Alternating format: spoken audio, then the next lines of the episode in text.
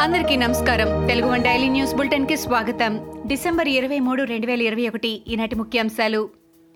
ఆంధ్రప్రదేశ్ రాష్ట్ర విభజన సమయంలో ఇచ్చిన విభజన హామీల అమలుకు పదేళ్ళ సమయం పడుతుందని కేంద్ర హోంశాఖ తెలిపింది. టీడీపీ రాజ్యసభ ఎంపీ కనకమేడల రవీంద్ర కుమార్ అడిగిన ప్రశ్నకు కేంద్ర హోంశాఖ సమాధానమిచ్చింది. విభజన హామీల అమలు పనులు కొన్ని పలు దశల్లో ఉన్నాయని పేర్కొంది. హామీల అమలుపై హోంశాఖ ఎప్పటికప్పుడు సమీక్షలు చేస్తోందని పేర్కొంది. ఇప్పటి వరకు కేంద్ర హోంశాఖ ఇరవై ఐదు సమీక్షలు నిర్వహించిందని తెలిపింది. జీఓఐఆర్డీ వెబ్సైట్లో జీవోలు ఎందుకు పెట్టట్లేదని ప్రభుత్వంపై ఏపీ హైకోర్టు ఆగ్రహం వ్యక్తం చేసింది.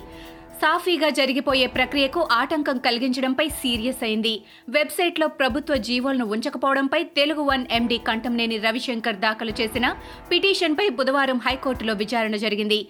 పిటిషనర్ తరపున న్యాయవాది ఎలమంజుల బాలాజీ వాదనలు వినిపించారు. ప్రభుత్వం విడుదల చేసే జీవోల్లో ఐదు శాతం మాత్రమే వెబ్సైట్లో ఉంచుతున్నారని వాదించారు. నా తల్లిని విమర్శించడం బాధించింది.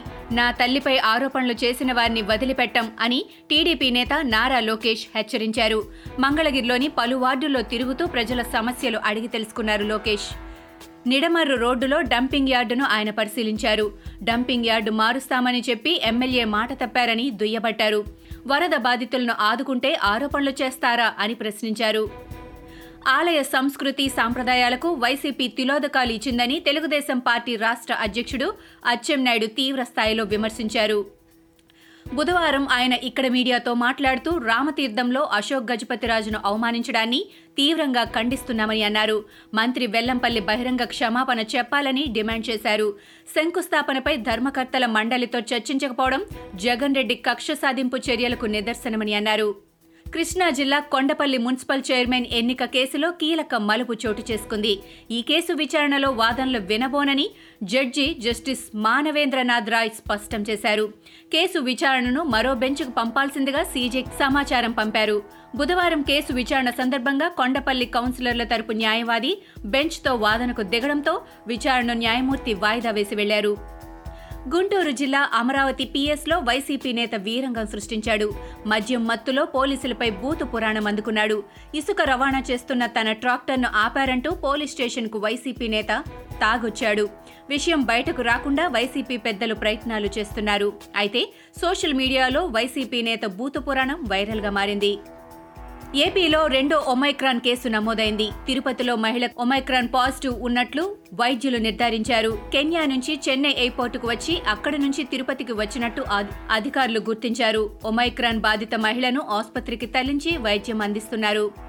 తెలంగాణలో ముందస్తు ఎన్నికలకు సంబంధించి కేంద్ర హోంమంత్రి అమిత్ షా కీలక వ్యాఖ్యలు చేసినట్టుగా తెలుస్తోంది. రాష్ట్ర నేతలతో జరిగిన సమావేశంలో ఎన్నికలు ఎప్పుడైనా రావచ్చని వ్యాఖ్యానించారని సమాచారం.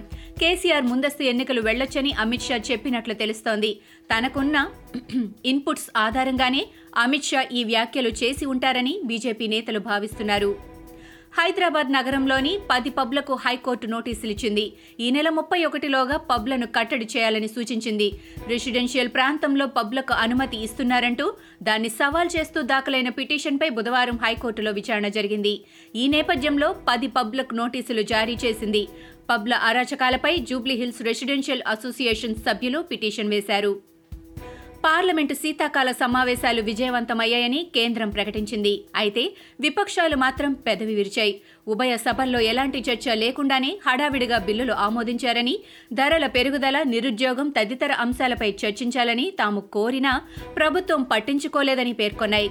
షెడ్యూల్ తేదీ కంటే ఒకరోజు ముందుగా బుధవారం నాడు పార్లమెంటు సమావేశాలు నిరవధికంగా వాయిదా పడ్డాయి.